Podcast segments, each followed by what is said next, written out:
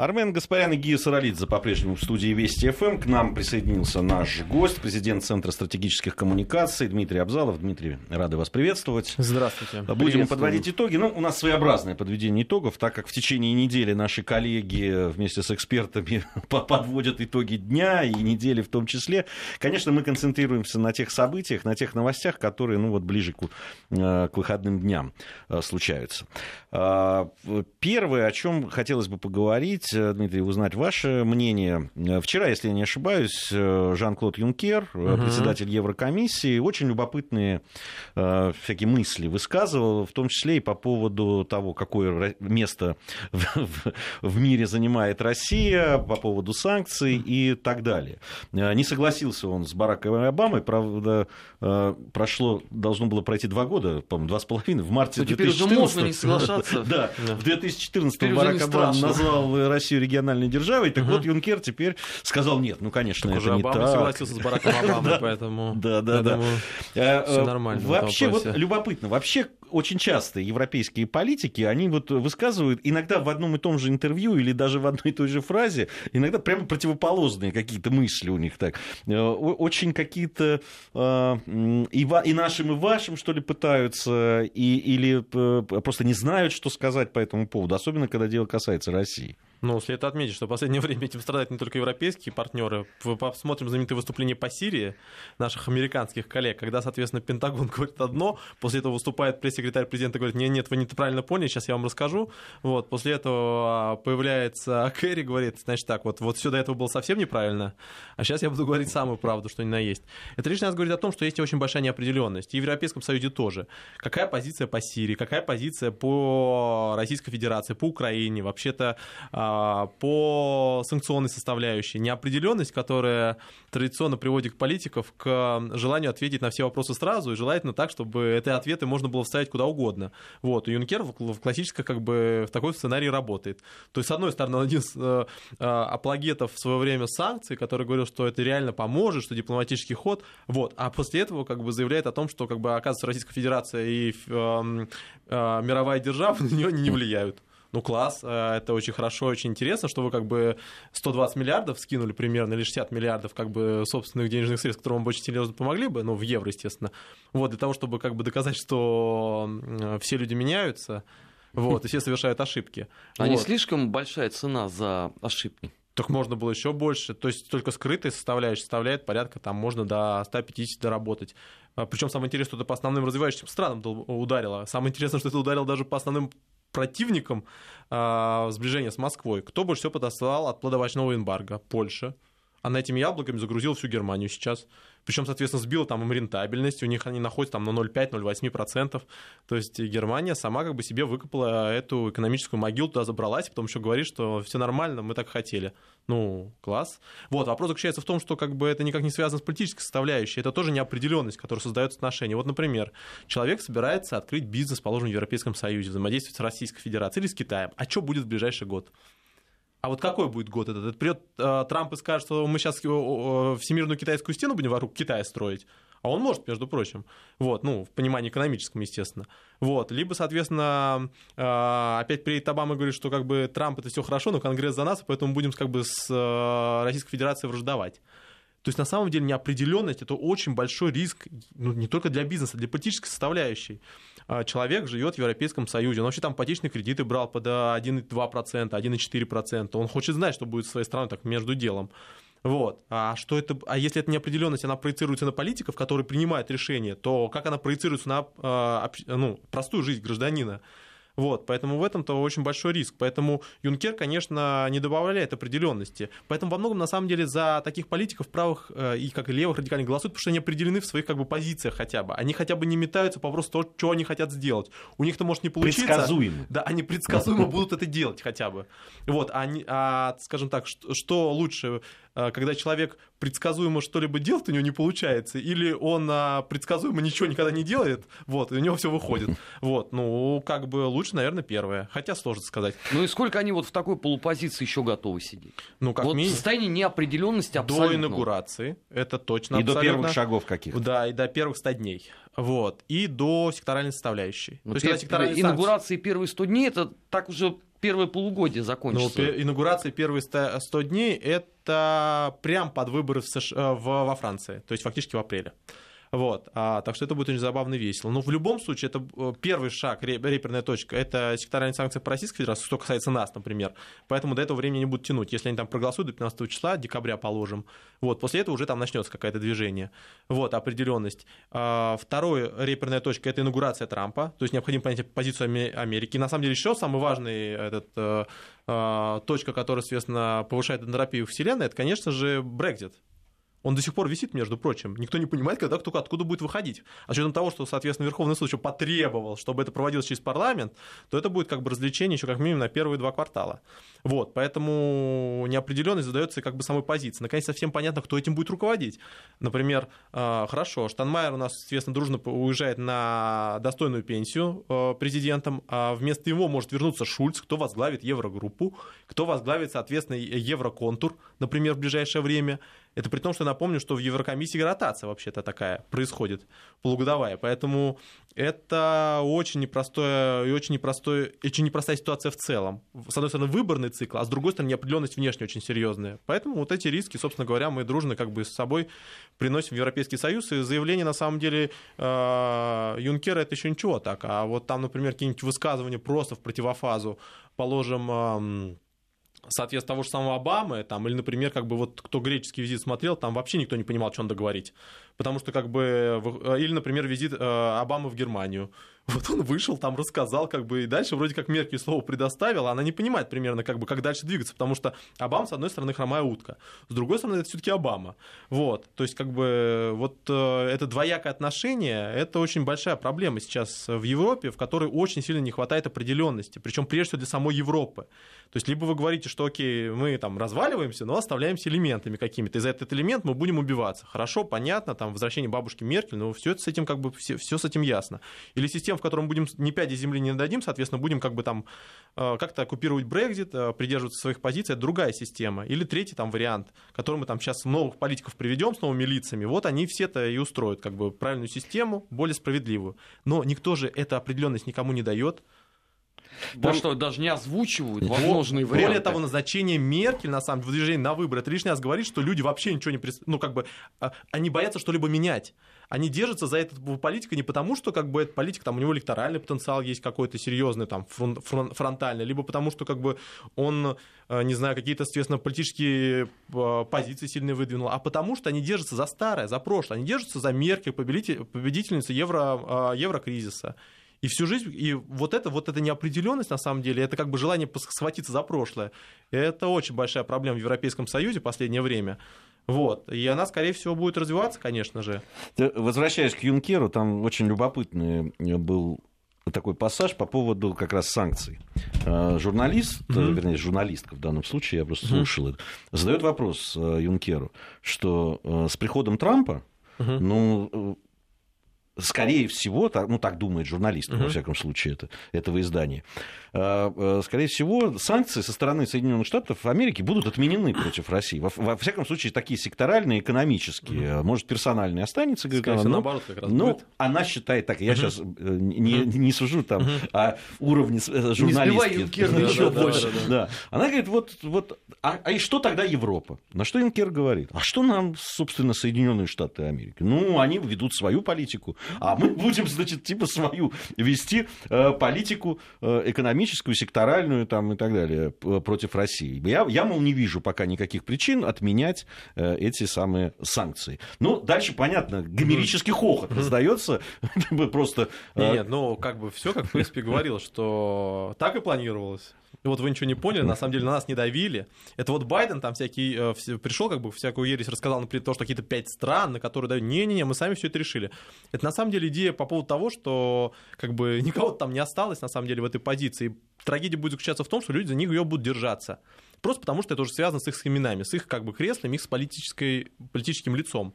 Ну, не может Юнкер сказать, что, знаете, как бы, ну, с нами там договаривались, сказали, что там надо немножко подождать, и все улаж... у... У... уляжется, что, соответственно, Украина как бы там расцветет, Москву потом можно будет приезжать, как бы это нормальная ситуация, надо было просто там подождать полтора года. Он же не будет это говорить.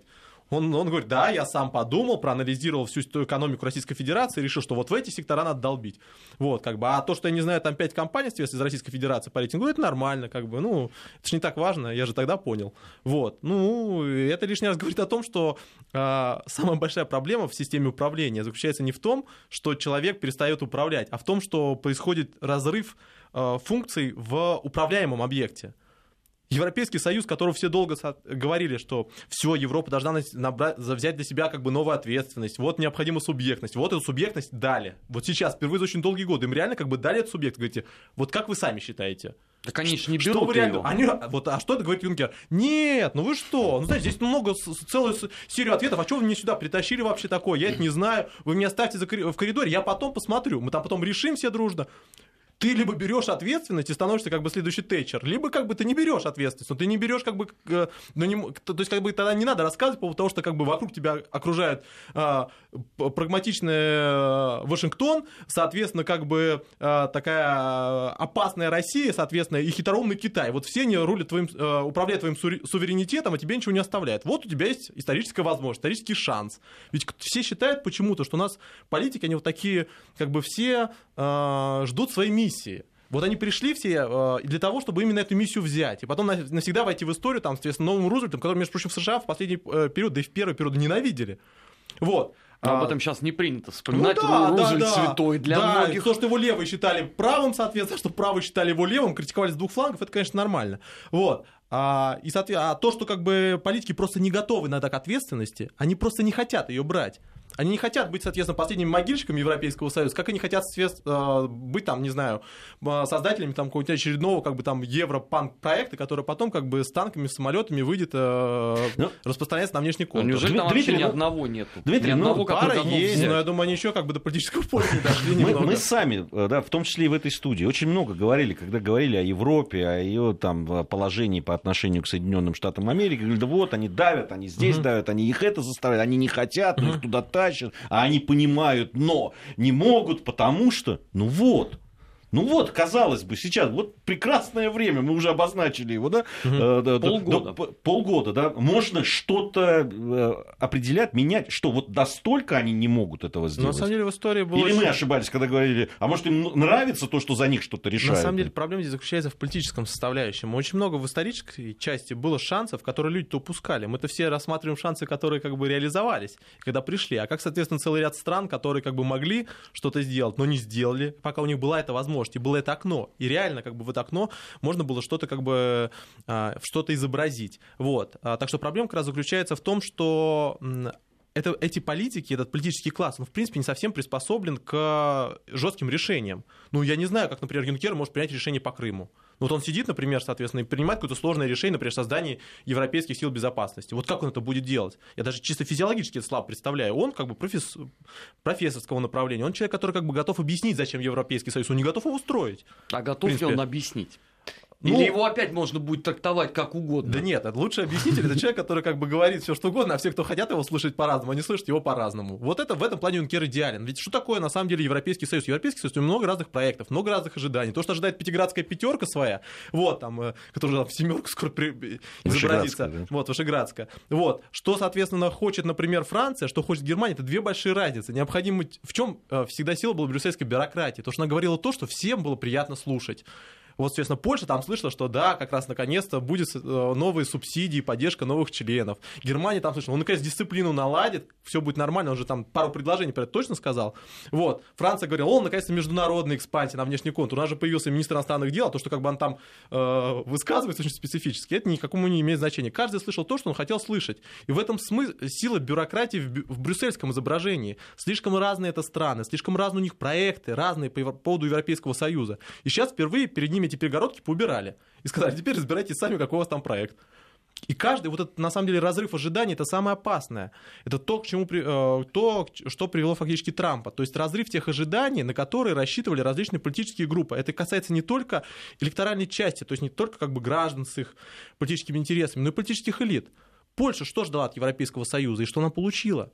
Что ждала Европейский Союз Германии, что э, Германия получала, что Греция ждала. То есть на самом деле это все вопрос ожиданий. В эту историю очень легко верить, когда она растет, но очень сложно, когда начинается разрыв ресурсов. То есть когда происходит, приходится выбирать. То есть, как ни парадоксально, эффективное существование Европейского Союза очень долгое время было связано с отсутствием ее стратегии. Стратегия — это всегда не выбор лучшего, а отказ от худшего. Ты точно говоришь, что ты никогда не реализуешь. И это на самом деле стратегия. А стратегия, когда ты реализуешь все, это невозможно. Это не стратегия. Это просто как бы игра в Европу без границ, собственно говоря, мостов, пределов, все чего угодно. Поэтому вот когда сейчас начали обсуждать, а то, от чего готов Европейский Союз отказаться, а не что он готов бесконечно делать, вот тут и возникли проблемы.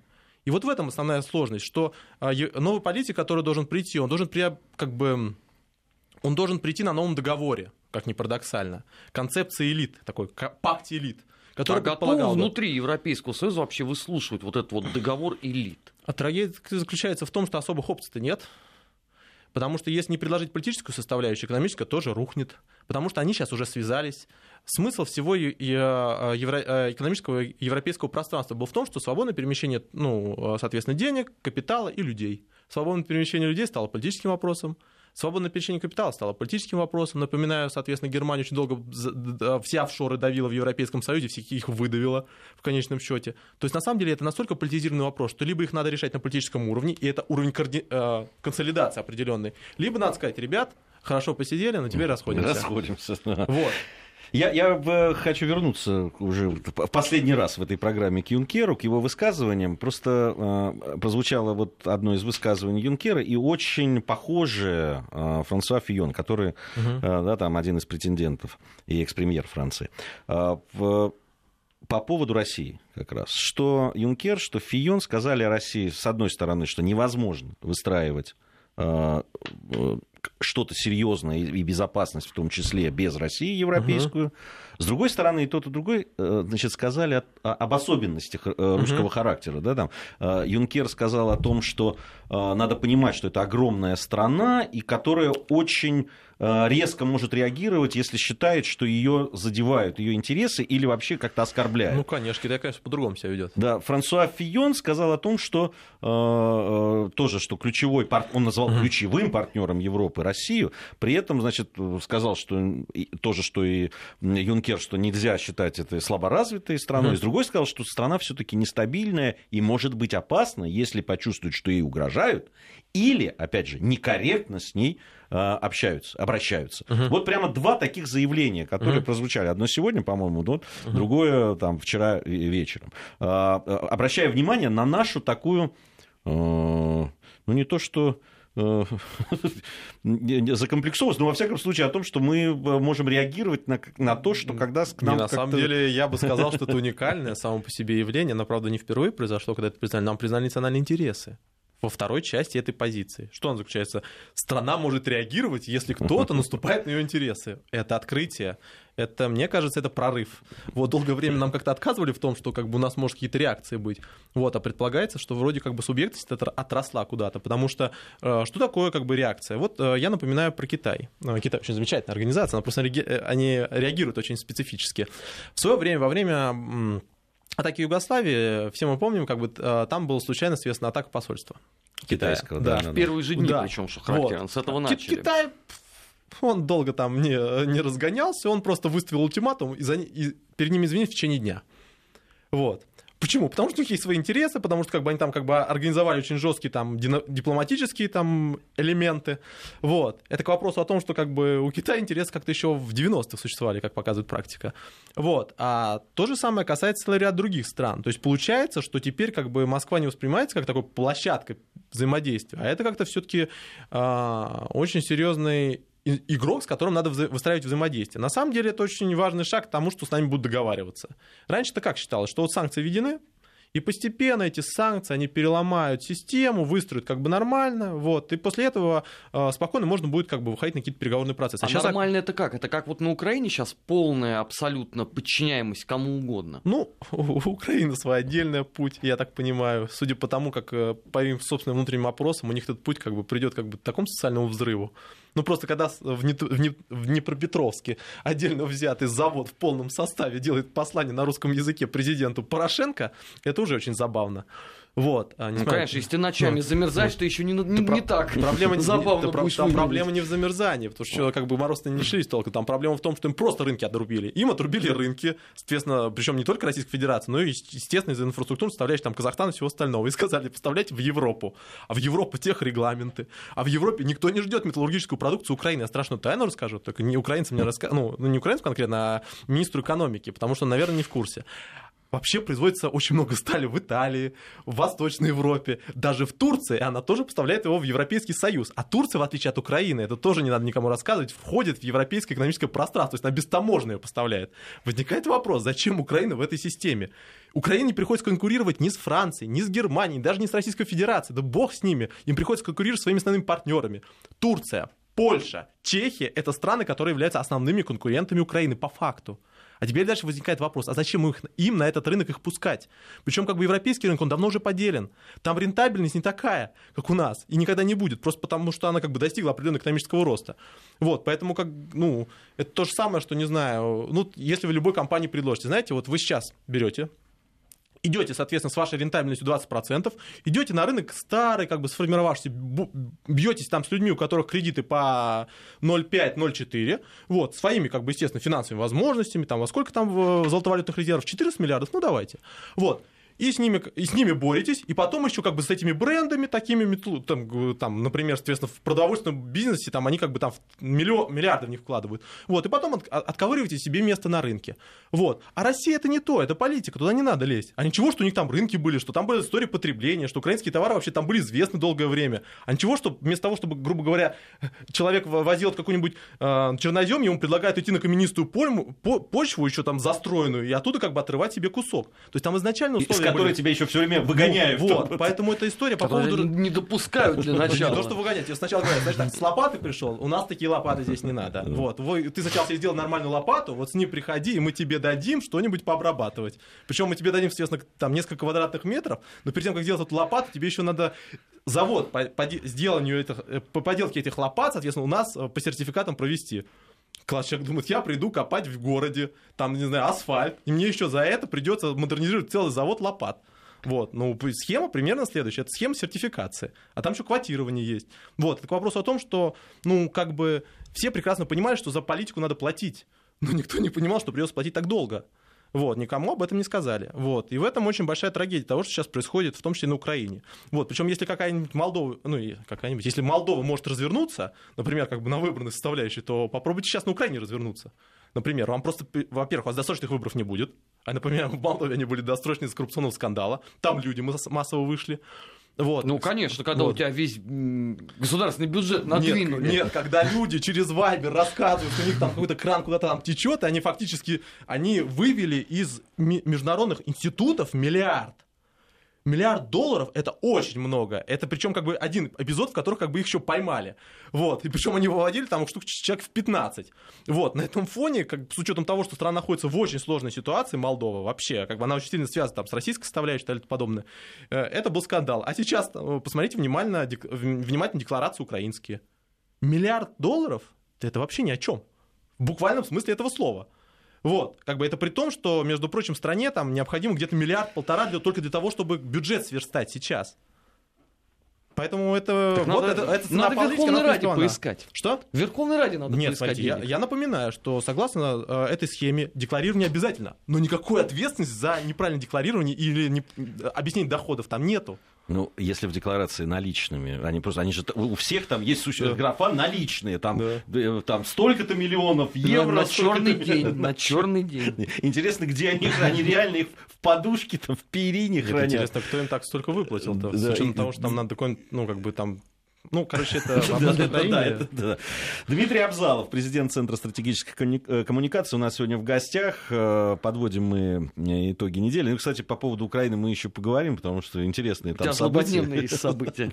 Да, там есть о чем поговорить с точки зрения политических событий, внутриполитических событий украинских.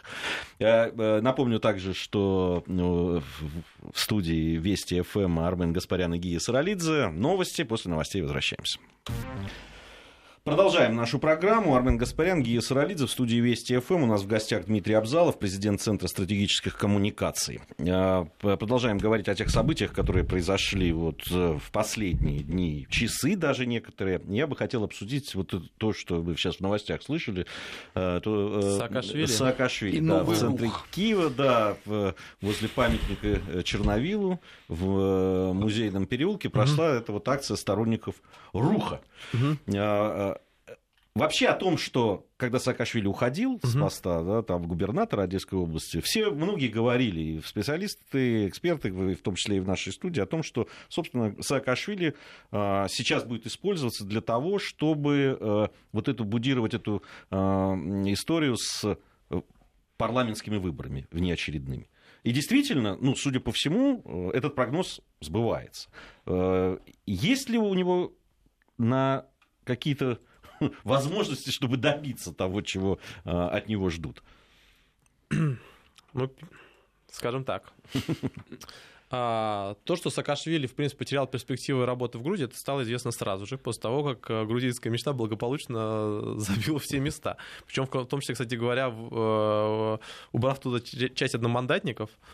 Вот. Я напоминаю, что жена Саакашвили нашла Э, одномандатным депутатом. Да, причем от вот. Мигрели, от, от Зубджиди, где, да. в общем, его э, сторонников достаточно много, но да. при этом все равно проиграл. Да, вот, поэтому здесь э, история как раз касалась именно возможностей по политической деятельности. Также очевидно было, что он терял позиции в Одесской области. Если вы посмотрите, у него повыносили как бы всех зам, ну, все его серьезные ресурсы.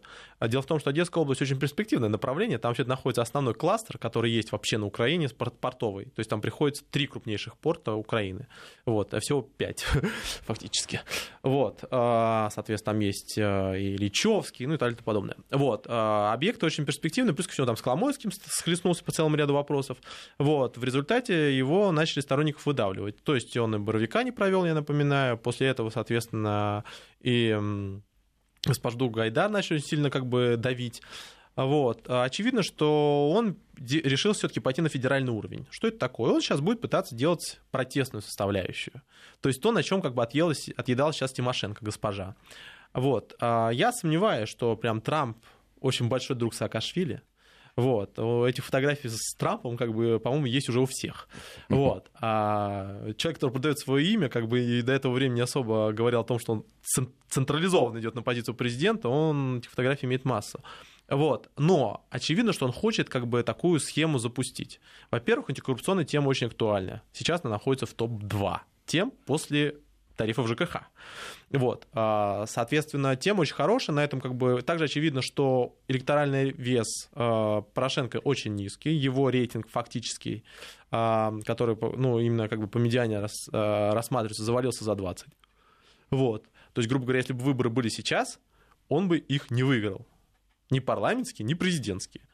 Вот. Понятно, что ему необходимо каким-то образом, каким-то образом активизировать. Собственно говоря, то, что мы сейчас в последнее время видим, то, что как бы прогнозируют давно, это как раз Украина развлекается. Это Порошенко, на самом деле, ищет внешнего врага попытка паковать людей э, фактически на границе. Ну да, там они зашли, но фактически это как-то э, очень специфическое решение. Э, заявление о стрельбах. Вот, тоже.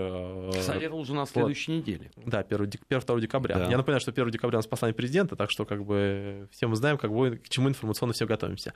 Вот, а, соответственно, вопросы, связанные с жесткими обвинениями Москвы по поводу этого шатуна.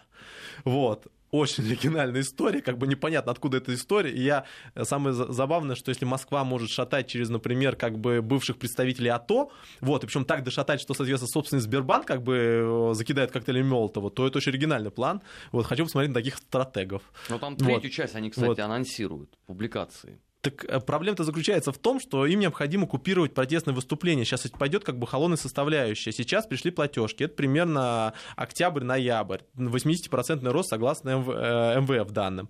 Вот. Это объективно будет происходить. А теперь немножко рассчитаем.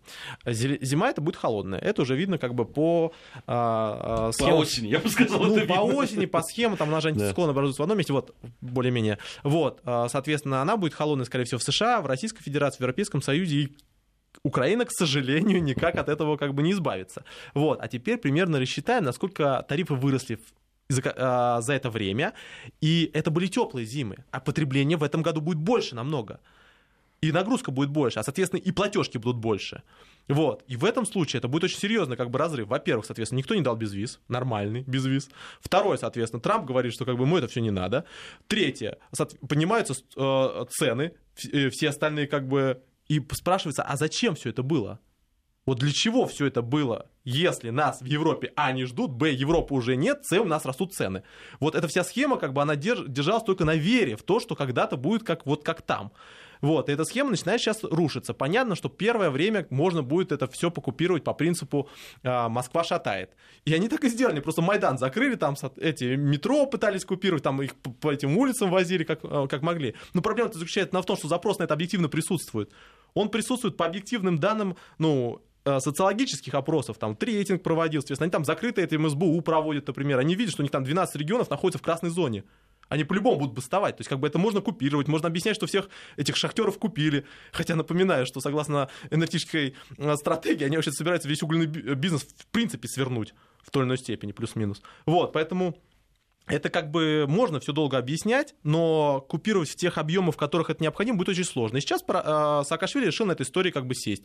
Диаспора достаточно большая, у него очень много игроков осталось в структурах политических, потому что первый этап, когда он пришел, он, он их посадил на позиции замминистров, вот таких всех. Вот если вы внимательно посмотрите министерский контур, например, Украины, там очень специфические люди сидят вообще.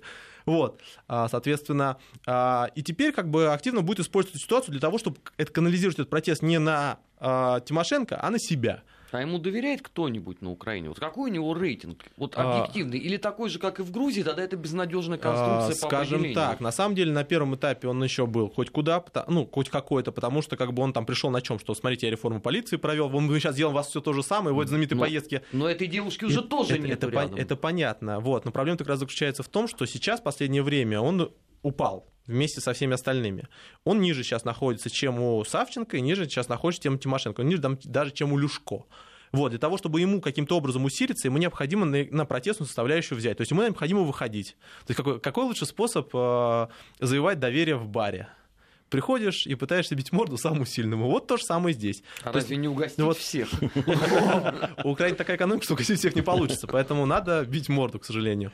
Вот, и здесь как бы необходимо как бы аккумулироваться, то есть с одной стороны, как бы, чтобы это не был не радикальный протест, а с другой стороны, чтобы как бы, соответственно, за антикоррупционную часть, вот как бы, чтобы не пророссийский, вот, и как его потом будет сложно купировать. Ведь нельзя сказать, что там Саакашвили, например, взял как бы с российской повесткой выехал, хотя я думаю, что Тимошенко, э, Порошенко сейчас будет эту историю прокидывать. Вот. А, но это будет очень сложно сделать. А протест реально существует. То есть необходимо просто найти правильный канал, который очень сложно перекрыть идеологически. И а, Саакашвили пытается его нащупать. Вот, поэтому эта проблема как раз в этом. То есть, если вы посмотрите, сейчас все выходы никакие были, например. Проблема вкладчиков. А я напоминаю, там вообще-то банки рухнули. Там вообще-то есть банки, которые, например, э, там, перерегистрировались на другие лица, и люди от, э, приносили вклады, они вклады не в банк приносили, они в НКО приносили вклад, им договоры подписывались такими же названиями, вот, они, соответственно, вообще вне э, системы страхования вкладов оказались, потеряли там очень большие денежные средства, вот. Там есть выступления по вопросам, связанным там, с ЖКХ, по вопросам, связанным с выплатом зарплат, то есть, на самом деле, там такие не социальные темы, их необходимо собирать, собирать под, как, под один зонт и как-то вытаскивать. Собственно говоря, я так понимаю, Саакашвили в эту игру играть и будет. Но надо понимать, что это временная составляющая. Саакашвили все равно воспринимается как часть системы. Он этой системой был внесен, он этой системой был поставлен. Его губернатор никто не выбирал. Ну, не выбираются губернаторы. Вот, они назначаются. Вот, поэтому э, ему это делать достаточно сложно. Вопрос еще заключаться будет в том, что вообще Порошенко считает потому, по своему а Тимошенко так вот спокойно поднимет ручки, отдаст повестку нет, дня на откуп Саакашвили, нет, да то... Нет, проблема-то заключается в том, что это называется схема ставок. То есть если человек приходит, как бы складет все ставки на стол и говорит, сейчас я играю в банк вот Тимошенко как умный человек, вот, скажет, хорошо, я тоже. То есть ее основная задача сейчас, э, к чему Саакашвили нет доступа, это к парламенту ну, в той или иной степени. Вот, поэтому ей сейчас необходимо как можно жестче выступать там, чтобы ее ужасно запаковали, давали ей слово. То есть ей необходимо тоже поднимать ставки. В этой схеме, когда есть реальный этот ресурс большой, протестный, есть люди, они все равно будут за него бороться. Они так, сейчас, сейчас и так за них борются. Что Лешко приходит, соответственно, начинает на, на, как бы на, на, это, на э, агрессировать на Бойко. Для чего? Чтобы ему дали в голову. А зачем ему дали в голову? Чтобы ему показать, что убьют за правду.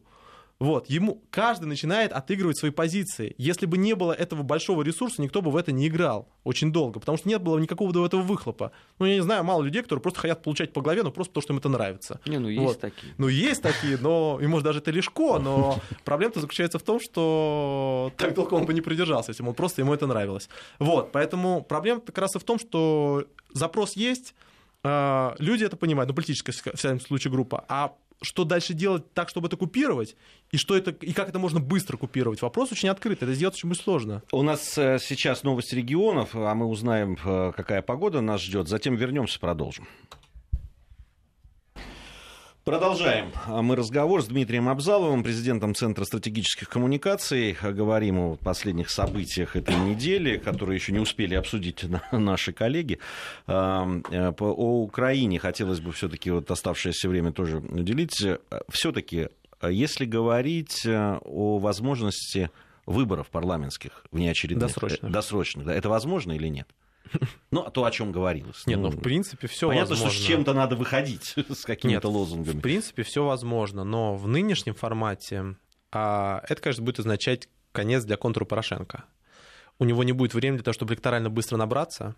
Вот, даже с учетом декабрьских традиционных улучшений рейтинга и январских улучшений рейтингов, думаю, в этом году это не произойдет. Это обусловлено как бы эффектом потребления. Ну, понятно. Праздники, как бы отношение к власти, оно улуч, улучшается. Вот. Но если есть социально-экономический разрыв, то есть человек подходит к праздникам, не получает свой 13-й зарплаты, которых там уже давно фактически нету, не, соответственно, не получает как составляющую, э, видит, что его уровень потребления вот в этот отчетный период падает, а это видно именно на праздных, ну, на составляющих, когда человек готовит подарки. Вот, поэтому как бы у него это более активно агрегируется. Оно обычно за январь проходит, потому что как бы там длинные, длинные каникулы. Вот. Но, в принципе, сейчас как бы эффект будет сильнее, потому что, во-первых, на это наложится как бы больше расходная часть, а во-вторых, на это наложится как бы э, эффект как бы от ожидания. Плюс всему, напоминаю, что все Майдан у нас, ну, то есть последний Майдан у нас был зимой. Вот. А, начался-то он осенью, но фактически как бы основная часть, именно военная, так сказать, Евромайдана была именно зимой. Вот, поэтому как бы э, агрессивная модель в зимний период очень распространена. Поэтому это маловероятно. С другой стороны, если сейчас запустить эту составляющую, к власти еще могут прийти радикальные игроки, но умеренно радикальные. Ну, положим, даже Тимошенко и Саакашвили это относительно умеренно радикальные игроки, там, как мы их не называли. Вот. Но если этот процесс перегнуть, например, там, положим, попытаться реально досидеть год, там еще дальше, то могут прийти более радикальные игроки. Вот то, что типа АТО, например. Вот, они не будут ни с кем разбираться. Они не будут вдаваться в экономические особенности газоснабжения они просто пойдут как бы по старой доброй традиции, и иллюстрация тут, эти, этим делом не закончится. Вот. Ну а экономика-то от этого же не будет расти. Не будет. А, а, сейчас, а, а в этой схеме-то никому не нужна экономика. В этой схеме необходимо наказать в схеме соответственного прихода. можно каждого второго. От этого так, страна так, только больше будет так с вот, голоду пухнуть. Нет, э, с, с, с точки зрения сценария экономического, это все рухнет еще сильнее. При втором сценарии, конечно же. Вот, но схема очень простая. То есть начнется как бы массовые выходы, то есть там пойдут как бы по особнякам, после по особнякам они, естественно, пойдут по госучреждениям, или это параллельно будет процесс, скорее всего. Ну, скорее всего, даже сначала по госучреждениям, потому что слабее охраняется, как ни парадоксально. Вот. А, соответственно, с очень жестокими, жесткими как бы выходами различными, а, специфическими. А после этого как бы эти люди, конечно же, угробят экономику потому что как бы эта модель предполагает переговорную составляющую. Добьют, я бы сказал. Ну, она, она и так э, не в самом лучшем скажем состоянии. так, у нее, у нее в принципе есть еще гипотетический шанс выйти на средневосточную, ну, стран Восточной Европы, как бы, если все правильно делать, если там в течение там двух-трех лет это сделать. Вот. Но если сейчас принять такие решения, которые в принципе уничтожат, ну, то есть как бы очень серьезно сожмут, то проблема будет заключаться в другом. Проблема будет заключаться не уже не в экономике, а в людях. Она не сможет э, как бы интегрировать столько людей даже с точки зрения занятости. Вы представьте, такое ликвидирует, например, соответственно, угольный контур. Проблема заключается не в том, что в результате как бы там угля не будет для металлургической составляющей, его можно завозить откуда угодно. Вопрос заключается в том, что там колоссальные тысячи людей, которые всю жизнь пош... Э, посвятили этому углю, они другим как бы ничем особым заниматься, но с точки зрения как бы именно, именно специальной деятельности, специализированной, не могут. У них, соответственно, этот контур отрубается. А там нет вообще, в принципе, программы реструктуризации? Где? Обучение этих людей Нет, чему-то. переквалификация-то все возможно и очень нужно, но это если параллельные отрасли растут. Но не может, это очень сложно человеку, например, там, в 60 там, или там, в 40 лет, который посвятил свою часть как бы металлургической составляющей, переучиваться, например, на айтишника, условно говоря.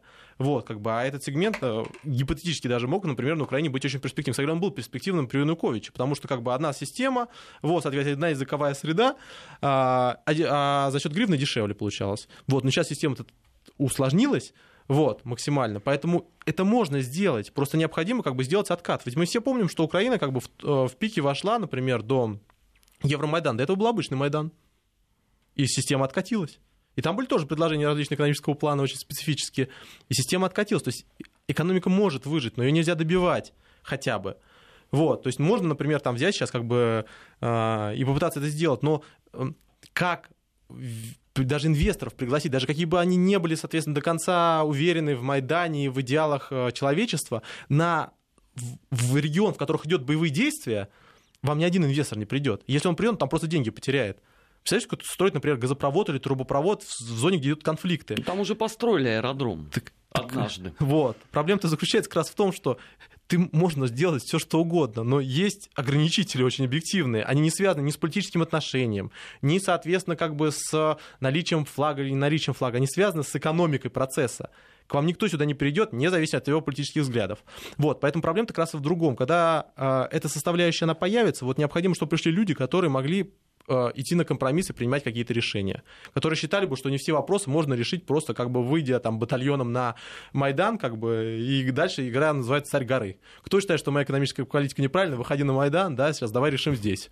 Вот. Какие, какой бюджет? Не, не надо, давайте. Хорошо, а вот, э, Дмитрий, вы говорите, что можно там за 2-3 года, это, в общем, не, не такой так серьезный Нет, если вот сейчас для остановить, да. как бы... Остановить что? Что, что является Например, предпосылкой? первое, что необходимо останавливать, это программу энергетической вот стратегии стратегии, которые они там наваяли на самом деле фактически с USAID, вот, по факту, вот, а, по, соответственно, очень специфической перестройке.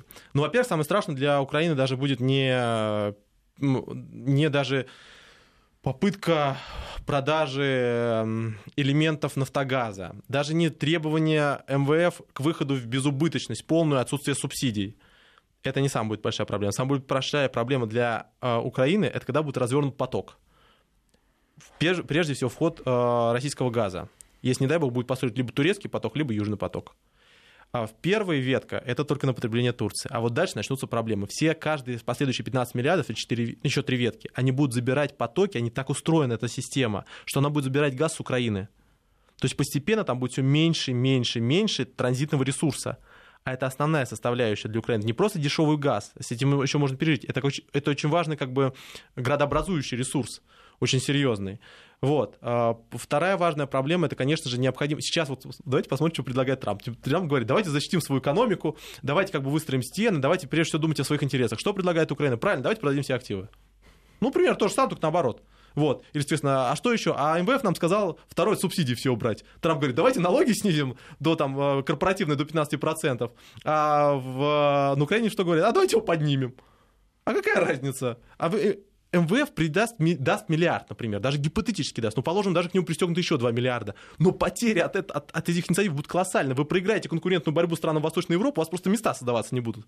Будет эффект Греции. То есть вы будете больше, больше облагать налогами, соответственно, и меньше, меньше а, у вас в результате экономика будет расти. Эффект петли. Как Греция из них выбралась? За счет слабого евро, который централизованно ослабляли, но при этом она сохранялась там как бы как валюта.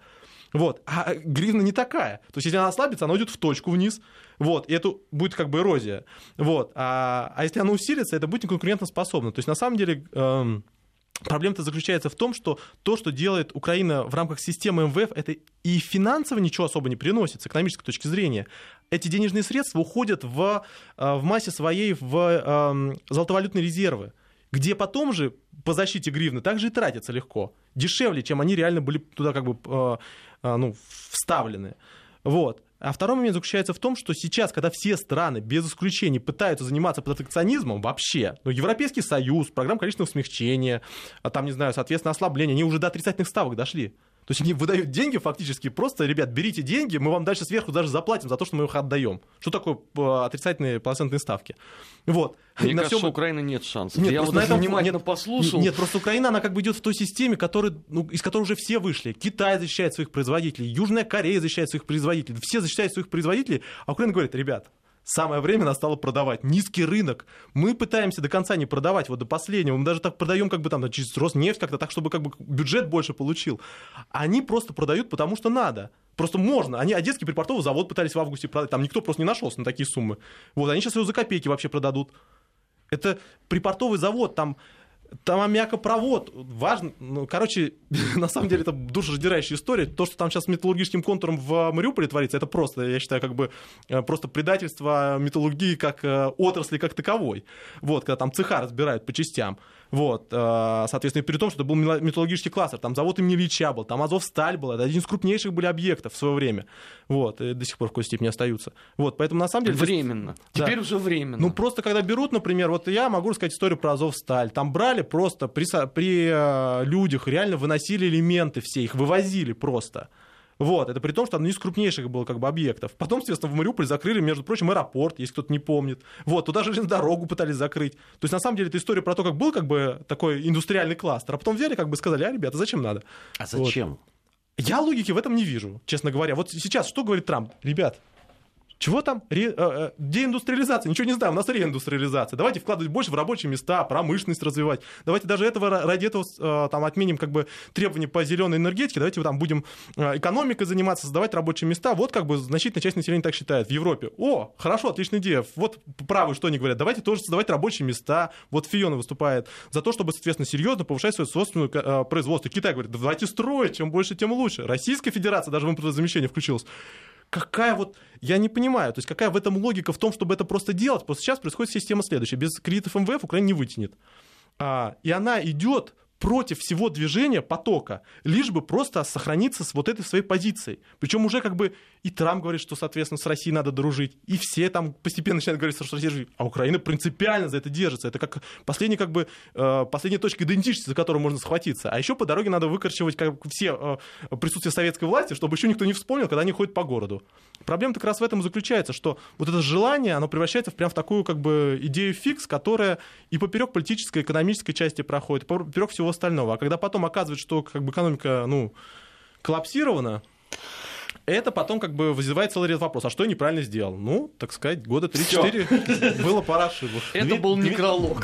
Дмитрий Абзалов у нас был в гостях, подводили итоги недели. Армен Гаспарян и Гия Саралидзе. На неделю с вами прощаемся. Спасибо. До свидания.